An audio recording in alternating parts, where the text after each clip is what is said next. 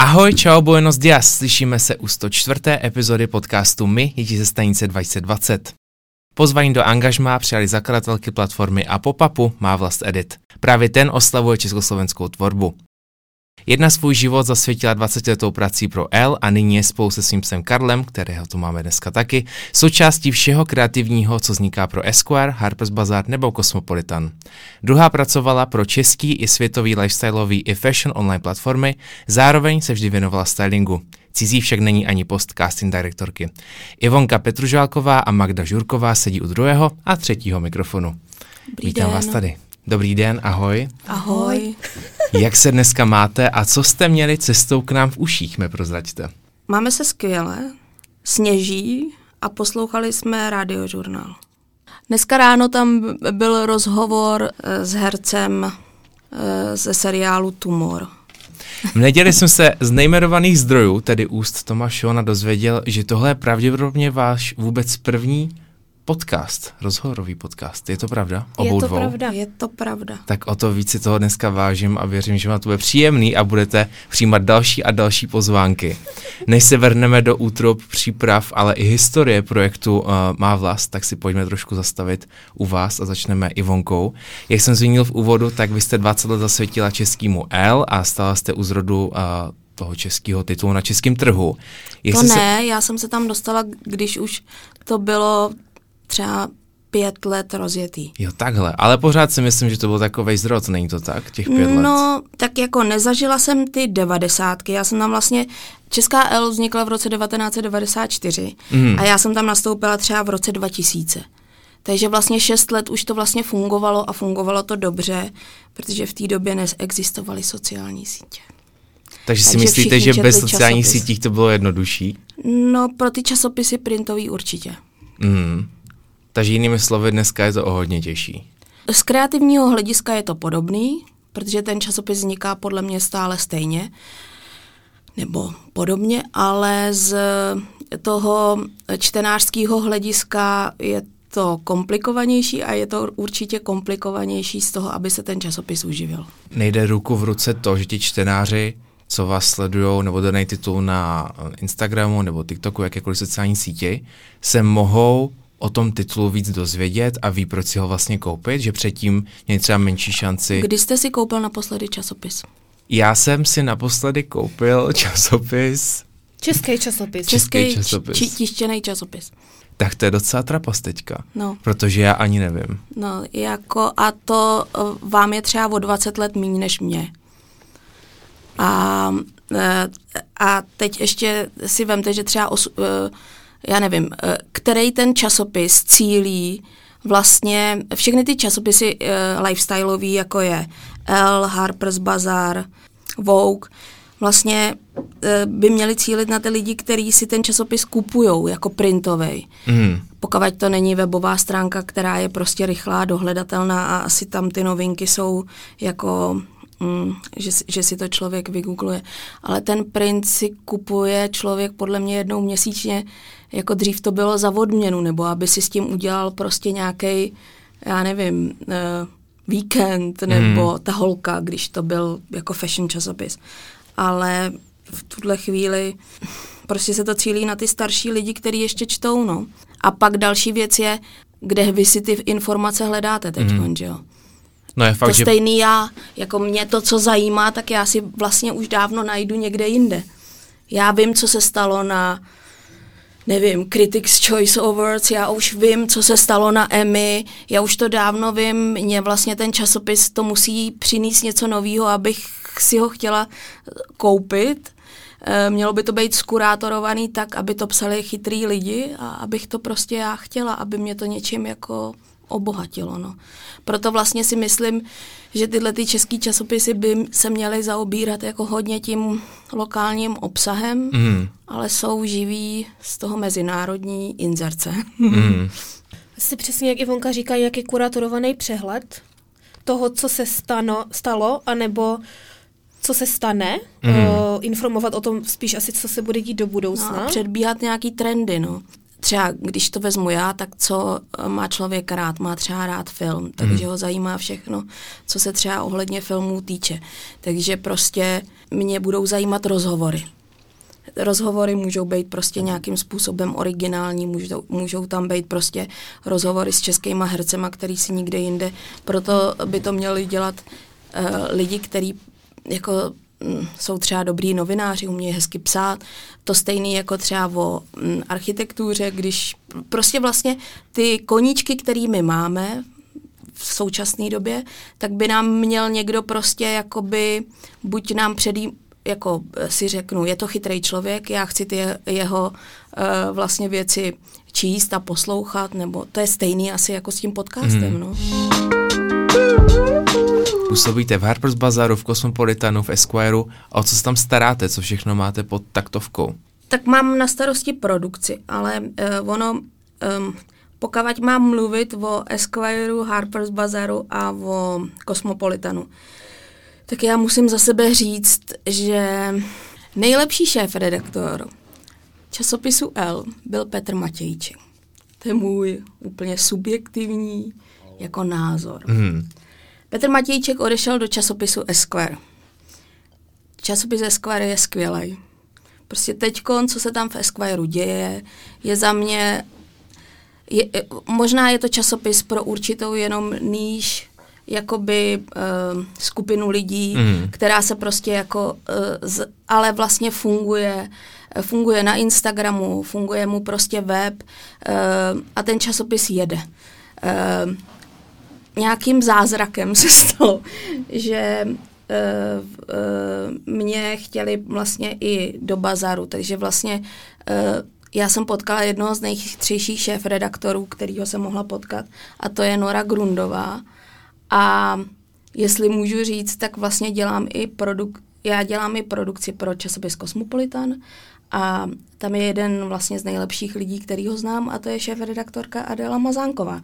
Takže mě se vlastně um, v, já vlastně nepotřebuju být šéf-redaktor, protože v tuhle tu danou chvíli mám okolo sebe tři lidi, který respektuju, Mhm. mám je ráda a jsou to vlastně pro mě v tuhle jako dobu a asi v, ve věku, v kterém se jako nacházím, jako nejlepší šéf-redaktoři, který jsem měla. Ostatně Adela Mazánková tu byla v 85. epizodě, myslím. Jo. Takže kdo by chtěl, tak si může poslechnout epizodu i s Adélou. A jak si tohle všechno dá skombinovat dohromady, tyhle ty tři Eh, tisky zvládnout v jednou člověku jako produkční? Zvládnout se to dá. Um, já jsem introvert, kterýho práce naučila být extrovert. Mhm. Já mám strašně ráda lidi. Takže jakákoliv komunikace, která se ode mě vyžaduje, typu zavolej tady tomu reperovi, nebo zavolej týdle modelce, nebo zavolej um, tomuhle hercovi nebo herečce, o to lepší, pokud um, ty lidi někde hrajou v nějakém filmu, nebo ho náhodou sami ještě udělali. Tak vlastně mě to strašně baví. Mě baví setkávání s těma lidma, povídání si s těma lidma a pro mě je produkce jako... Já, já si asi ani neumím představit, je to stres samozřejmě, ale já si neumím moc představit, že sedím v kanceláři prostě, jo, Jasný. 20 dní v měsíci. Mm. Já bych se asi zbláznila.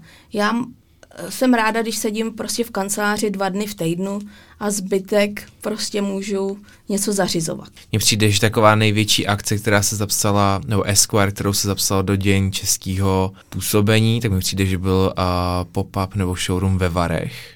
Esquire Studio, no. Studio. To mi přišlo úplně geniální a hezky zpracovaný. Co na tom No. jste pracovali třeba jak dlouho? Jak moc Na Esquire Studio se připravuje třeba jako půl roku mm. dopředu. Aby tam prostě byli partneři, ale jako nejzábavnější část je 10 dní ve Varech. Mhm. Ne, každý si to asi umí představit. Madlenka tady kroutí očima. Ve Varech můžete potkat uh, od Karla Dobrýho přes prostě Ivana Fraňka, prostě lidi, který, uh, Denisu Barešovou, Leonu Skleničkovou, lidi, který prostě uh, opravdu v těch filmech jsou a jsou tam teďkon Oscar Hess, uh, Tomáš Šon Pšenička, Šimon Op, prostě tyhle lidi se tam pohybujou a na filmový festival patřej. Je strašně hezký pokud Ben Ranch je dobře vyfotí. Mm. To dělá dobře mě. Z toho mám pak jako dobrý pocit a um, vlastně, když vznikne fotka, já nevím, eh, Maxim Habanec eh, na střeše pupu, um, tak já toho mám radost vlastně. Kdo se snaží zaujmout mladší cílovou skupinu, je i magazín nebo mm, časopis o módě, kde si působila ty Magdo, Vogue, tam si byla poslední rok a 6 měsíců a Head of Creative Digital Content. Avšak z našeho posledního povídání vím, že tě čeká nová kapitola. Můžeš už zveřejnit, o co půjde, nebo je to pořád za oponou tajemství?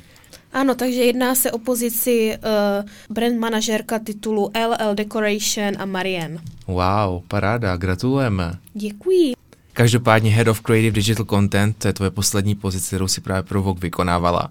Jak moc velkou svobodu vlastně má člověk v takhle velkém brandu globálním? Uh, tam jde o to, že Condé Nast, uh, ten brand Vogue, v těchto menších zemích licencuje, takže víceméně tam je ta svoboda obrovská. Mhm. Záleží na šéfredaktorovi té určité licence a potom taky uh, na člověku, který nějak celkově vede ten digitální obsah nebo prostě web, Mhm. uh, i nějak jakože textově, víc- ale no je tam jako obrovská svoboda. Ne, nejsou žádné určité regulace od Condé Nast, které bychom museli dodržovat. Samozřejmě jsou nějaký, uh, nějaký soubor věcí, podle kterých se musíme řídit, nebo nějak ctít ten, ten brand Vogue, ale jinak máme uh, velkou, velkou vlastně možnost dělat cokoliv chceme. Takže je tam velký brand book, jak si představujeme z filmů, který můžeme vidět od Ďábelnosti Pradu a podobných. Je to, je to prezentace nějaká. Aha. ale není tak obrovská určitě, ale je tam hezky vysvětleno, jaké zastávají oni uh, etické hodnoty Mhm. a podobně a že by Vogue měl vlastně být ten, který určuje trendy a nějak uh, vidět stále dopředu, ale zároveň upozorňovat na témata, která se momentálně dějí, Mhm. uh, což samozřejmě je potom do určité míry třeba to může být problematický s nějakou situací, co se týče, já nevím, války, což bohužel teď dvě takové máme, takže člověk musí si trošku odhadnout, jak na to chce reagovat, jestli by k tomu vůbec se měl nějak vyjadřovat a tak dále, protože tohle už jsou jako komplikované věci. Mhm. Ale určitě by měl reflektovat nějak eh, to, co se děje. Já jsem viděl, že vy jste zhruba poslední rok začali hodně na TikToku komunikovat téma kartářek a vykládání z karet a tyhle ty věci. Patří i tohleto, pod, no, patřilo tohleto pod tvou režii? Ano, zjistili jsme, eh, že téma spirituální má spoustu fanoušků, což víme už vlastně strašně dlouho, protože v, v všech médiích globálně, jak v Česku, tak kdekoliv jinde, jsou nejčtenější horoskopy. Čím si myslíte, že to je? Lidi zkrátka chcou znát svůj lepší zítřky, nebo... Nevím, Čím čím, to je, je? možná to je něco, nějaká spirituální část, kterou má každý člověk v sobě a myslím si, že to čtou i lidi, který to nezajímá, jenom aby si potom mohli říct, no to je kravina. Eh, Vy sami to čtete? Ne, já ne, protože nechci vědět, co se stane. ne, že bych tomu nutně věřila, ale chci být, uh, nechci být spoiled uh, na další nějaké věci, co by se teoreticky mohly dít. Chci se nechat překvapit. Chci se nechat překvapit. Vy taky, nebo z jakého důvodu to vy nečtete? Horoskopy nečtu, nezajímá mě to. A my jsme právě uh, chtěli uh, nějak rozšířit právě tady tohle téma, že vlastně všude se teda připravují horoskopy a my samozřejmě ve Vogue uh, byla osoba, která externí, která se tomu opravdu jako věnovala a připravovala to. Nebylo to, že bychom si to uh, někde s kolegy vymysleli nebo nějaký chatbot AI, um, že bychom to tam napsali, aby nám to jako vyhodilo.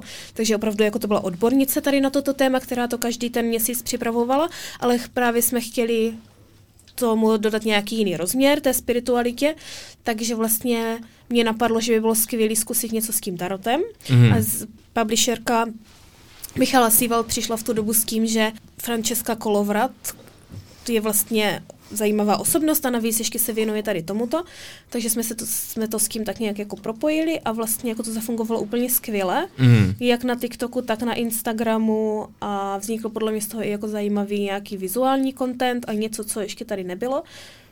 Takže určitě to zafungovalo, no. Jako bylo to pro nás zajímavé to vidět, že úplně organicky to mělo úžasný dosah. Mm. Je to brutální, no. podle mě ezoterika a tyhle ty věci jedou ve všech médiích od blesku až po vok.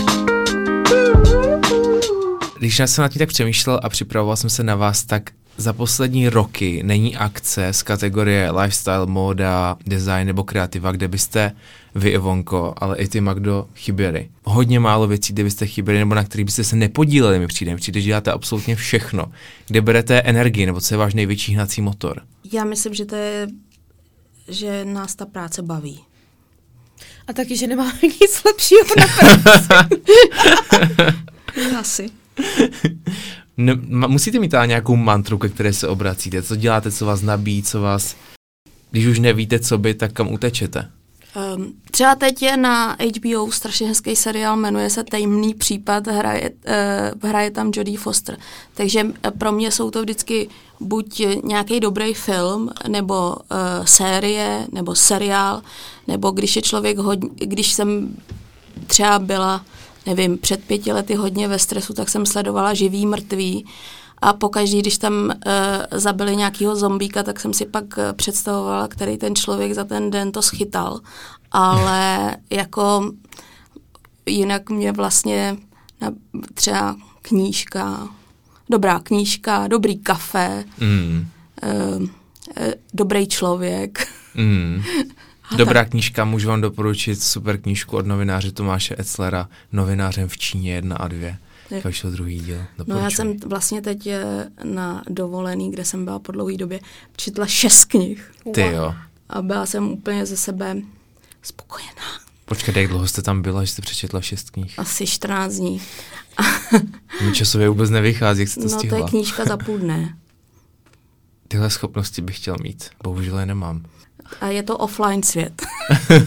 o, pláž bez signálu. Magdo, co je to u tebe? Co tebe dobí? Tak určitě mě dobí, co se týče té práce, tak ty výsledky, když to má pozitivní ohlasy a taky ta práce na těch projektech s lidmi, kteří jsou super. Mm. Takže nějaká ta komunita vlastně kolem těch projektů. A často jezdím domů do Olomouce, a to je to pro mě takový dobytí, protože jsou tam úplně jiní lidi, nejsou tam lidi z fashion, z médií, takže to člověk trošku jako je prostě v, jiné, v jiném prostoru, v jiném časoprostoru mi to tak připadá. Ráda chodím do přírody, když jsem doma, takže to asi dobíjí mě. A je to určitě potřeba jednou za čas. Je to potřeba, máme to naprosto stejně a zrovna zítra odjíždím do Olomouce. Pojďme k mé vlasti, Pop-up Edits a platforma, která dává prostor mladým českým talentům z oblasti designu, módy, umění, ale i mluveného slova, jak jsme se mohli přesvědčit třeba v Olomouci v Telegrafu, kde bylo plno přednášek. Co pro vás vlastně znamená má, má vlast Edit? Vzniklo to v kuchyni u Magdy s Honzikem Černým, který spolu tenkrát bydleli. Doufám, že jste zvařili zrovna, ať to má hezkou filmovou atmosféru. Ne. ne myslím si, že jsme nevařili. Seděli jsme na nějaký nepohodlný židličce, mm-hmm. si nekoupili takový pohodlný židličky, pak už jsme tam moc nechodili. Ale... Uh, tomu se vážou různé jiné historky ještě, ale Ivanka to správně vystihla. Takže mm, ne, vzniklo to v kuchyni, no, u Magdy tenkrát, která bydlela jako e, spolubydlící s Honzou Černým a vlastně to vzniklo v době covidu, kdy prostě jsme se nějak začali víc výdat a začali jsme ani ne tak jako spekulovat, ale vlastně jsme si povídali o věcech, které nás zajímají a ono to tak jako vyplynulo z nějakého jako dialogu, no. Nebo ne, trojdialogu. Ona to byla i reakce na to, že v tu dobu vlastně úplně na poslední chvíli zrušili Fashion, fashion Week. Fashion Weeky. A všichni ti naši známí designéři se snažili vymyslet, jak eh, tu svoji uh, tvorbu vlastně odprezentovat. Mm-hmm. Jedna z těch platform byl Vogue, který vlastně dal prostor lokálním návrhářům aby to představili přes jejich digitální platformy, ale my jsme chtěli vymyslet my, trošku něco jiného. No a my vlastně, um, jako já, já jsem třeba pomáhala na dvou nebo na třech tako, takovýchhle vlastně věcech přesně pro um, tady tu prezentaci, kdy vlastně se snažilo vymyslet, jak by ta přehlídka mohla v tu chvíli vypadat v tom digitálním světě. Mm-hmm. A přišlo nám to všem strašně komplikované.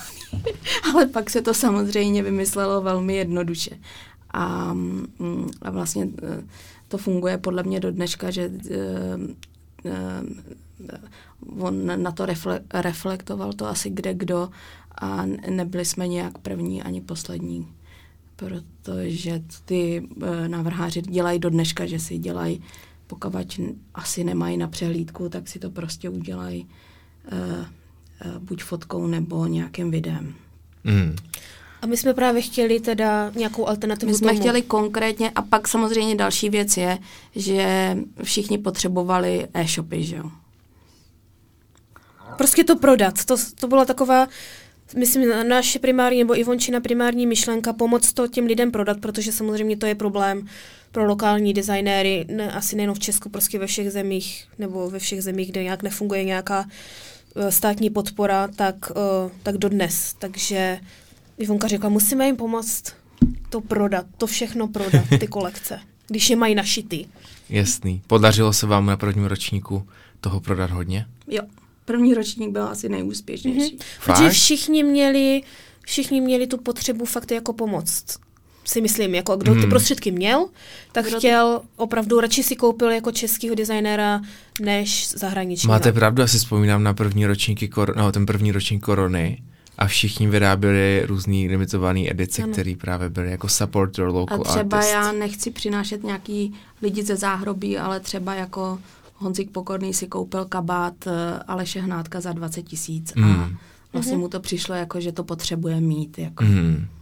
A celkově si myslím, že v covidu ta osvěta o tom, že by se mělo podporovat lokální, ať už cokoliv, tak opravdu jako byla a trvá dodnes. Že si myslím, že to byl ten point, kde jako lidi to trochu pochopili tady v České republice a na Slovensku, že opravdu jako je to důležitý a uvědomili si pomalu tu hodnotu, jakou ten výrobek má nebo ten produkt a, a vlastně stále to tak pokračuje, takže to tak jako nas, nakoplo tady tohle, že i ti designéři nebo ty značky, ti umělci jsou schopni i jako více komunikovat celý ten proces, aby aby široká veřejnost viděla, jaký je ten rozdíl mezi tričkem prostě z HMK a nějakým, já nevím, svetrem od Jany Mikešové, nebo mm. čímkoliv, co je ručně vyrobené, nebo vyrobené v České republice, nebo na Slovensku. Jasný. Vy sami si kupujete čistě jenom lokální designéry a umělce, nebo někdy občas zavítáte i do nějakého kamenného obchodu, nebo online platformy fast fashionu?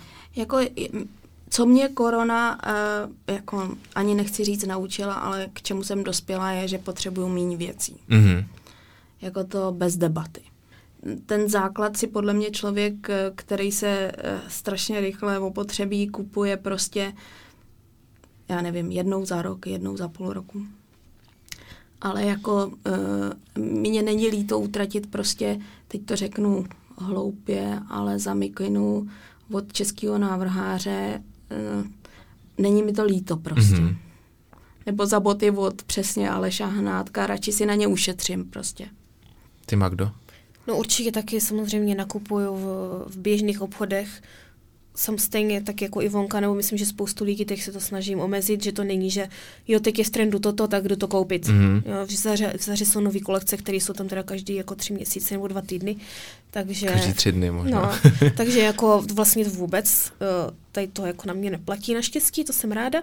A určitě pokud uh, je to možné, tak se snažím nakupovat i od lokálních Eh, umělců, ale třeba kosmetiku se snažím nakupovat vlastně výhradně jako od, od lokálních značek, protože samozřejmě je to i jako cenově dostupnější a myslím si, že to je taková jako fajn věc, že vlastně je to určitě kvalitní, takže i takto se snažím podporovat tu lokální tvorbu.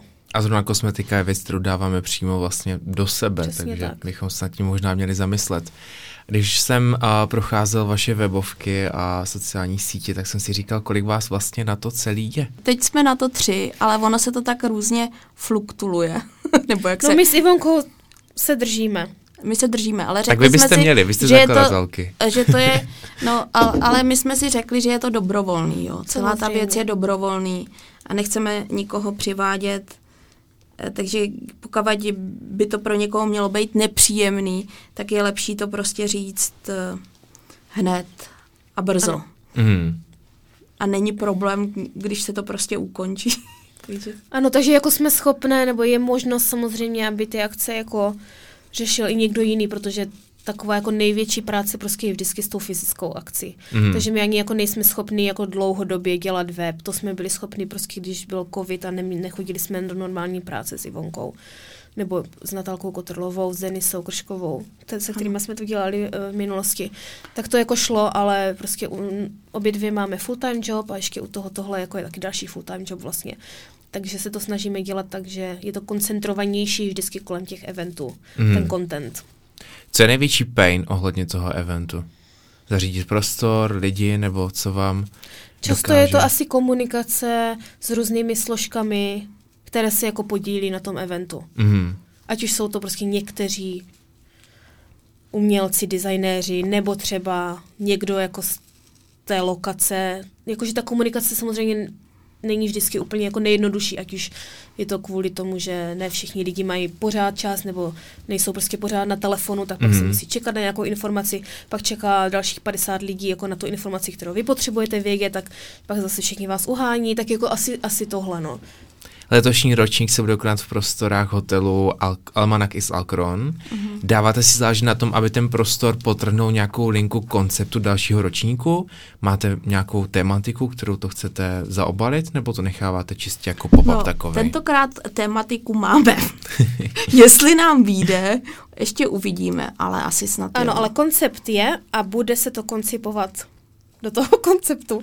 Máme i osobu, která nám s tím bude pomáhat a ten prostor bude o, stylizovat co můžeme říct, prostě do naší, do takové laboratoře, ať už se to týkal laboratoře jakékoliv, kde prostě vznikají ty věci od těch umělců, nemusí Hmm. to být jako doslova bráno, Nebo lékárny, nebo něčeho taková takového. apoteka nějaká, tak nám s tím to bude pomáhat, nebo má to na starosti Honza Trakal, který tvoří značku Alois Ficek. Mm-hmm. a teďka má takový nový koncept Erwin Schuster, což je takový koloniál, všeho chuť, všechno možné zboží, smíšené zboží, tak ten je expert tady na tyto věci a je schopen sehnat kde co, tak se těšíme, co z toho vznikne, z toho hlavního prostoru toho pop-up showroomu. Jaký další umělce a designéry tam budete mít? Nějaký teaser? Budeme tam mít docela dost šperkařů, ale jiných, než jsme měli na editu V Red Salonu. 2 mhm, v Red Salonu. Eliška Lhocká, která teďka nedávno prošla rebrandingem svojí značky. Mhm. A už je jako Lhocká Jewelry. Takže jsme zvědaví, co tam představí. Budeme se těšit. Uh, potom La Dominic Jewelry a taky Michála Hryňová, která dlouhou dobu tvořila jenom oblečení, Mm-hmm. tak teď vlastně nedávno začala tvořit i stříbrné šperky a představí tam tu kolekci těch stříbrných šperků. Takže to by mohlo být taky zajímavý. Potom tam taky bude spoustu kožených doplňků. Mhm. I nějaké samozřejmě oblečení, jako vždy, a i kosmetické značky. Takže vlastně tady máme plno talentovaných lidí. A už to je takový self-promo, tak na pop-up budu mít svůj kousek i já. Bude tam upcyclovaný uh, drop s 1981, nebo jedna z částí, která tam bude. To jsou upcyclovaný košile a worky jackets obohacený o grafiky mých kreseb Pany Marie a ostatně i ty najdete od 1. února na e-shopu 1981.cz. Možnost podílet se je na základě open callu. Jaký procento tvoří váš předvýběr versus lidi, kteří jsou v úvozovkách z ulice a ozvou se sami?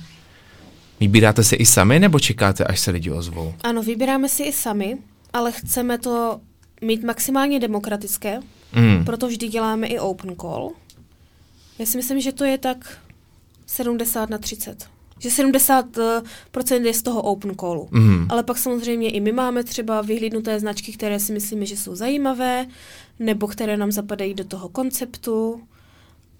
Ale určitě ten open call rok od roku nebo edit od editu, tak se ozývá víc a víc lidí. Hodně lidí se možná ozvalo i po minulém ročníku, který se konal na Mercedes-Benz Prague Fashion Weeku přímo v areálu. Zaznamenali jste třeba vyšší návštěvnost, že to bylo součástí takové prestižní události? Tam, tam třeba, ano, tam došlo k tomu, že třeba marketingově se ta uh, účast na tomhle z tom editu vyplatila, možná se nevyplatila tolik jako obchodně, no. Ano, protože lidi se opravdu na tu lokaci šli dívat na ty přehlídky, protože to bylo mimo Prahu nebo lehce mimo Prahu ve Velké Chuchli Mm. a úplně tam nešli primárně nakupovat a asi ani nechtěli chodit uh, tam s taškama. Ale každopádně jako Nám prodeje byly líbilo, bylo to a skvělé. bylo to fajn, uh, že jsme mohli prezentovat ty značky v tomto prostředí, kdy vlastně tam byli ti lidi, kteří se zajímají o českou a slovenskou módu Mhm. a, a vlastně o tyhle výrobky, takže jsme jim to aspoň mohli zprostředkovat, že, že opravdu se seznámili s novými značky, značkami a měli tu možnost si ty věci vyzkoušet, koupit, takže jsme byli rádi určitě, že jsme dostali tady tenhle, tuhle možnost to prezentovat na téhle akci. Mm. Já si vzpomínám, že tam byly i právě taky fajn přednášky a podcast živě a například, jak už jsem zmínila ten Olomouc Telegraf, tak tam byla vlastně Tea Prokop s uh, a Pavlínou Louženskou. Máte už představu, jak se budou přednášky ubíhat letos, co tam bude zhruba? No slyšela jsem, že tam má být nějaký Jan Bican, To jsem taky slyšel. ale zatím uh, tentokrát ten doprovodný program asi úplně nebude zaměřený nutně tady na ty namluvené slovo, mm. protože jsme zjistili, že lidi chtějí ty věci zažívat. Jaký jsou vaše vůbec cíle s tímhletím projektem? Kam byste to chtěli dotáhnout a kde bude ta vaše pomyslná meta? Ideálně na pařížskou. Ideálně wow. prostě k nějakému concept storu, který prostě tady není, ale to se asi nepovede, ale kdyby měl člověk snít, proč by nemohl? Proč by se to nemělo povíst? Myslíte, že v Česku na to není místo? No tak jako zkoušel to kde kdo. Třeba to zkoušel špatně, zrovna vy, vám se to povede. Asi bychom nemohli chodit do práce, No. kdyby jsme to chtěli dělat. Hmm. Jakože měli jsme, no máme různé nabídky, jako kde by, kde by se to dalo dělat, jakože o, myslím si, že teď už jako o prostory, asi jako ne teda na pařížské, ale o prostory by asi nebyl úplně jako nějaká nouze, že to by se dalo nějak zvládnout, ale spíš prostě bychom to nemohli dělat asi my dvě, no, všechno.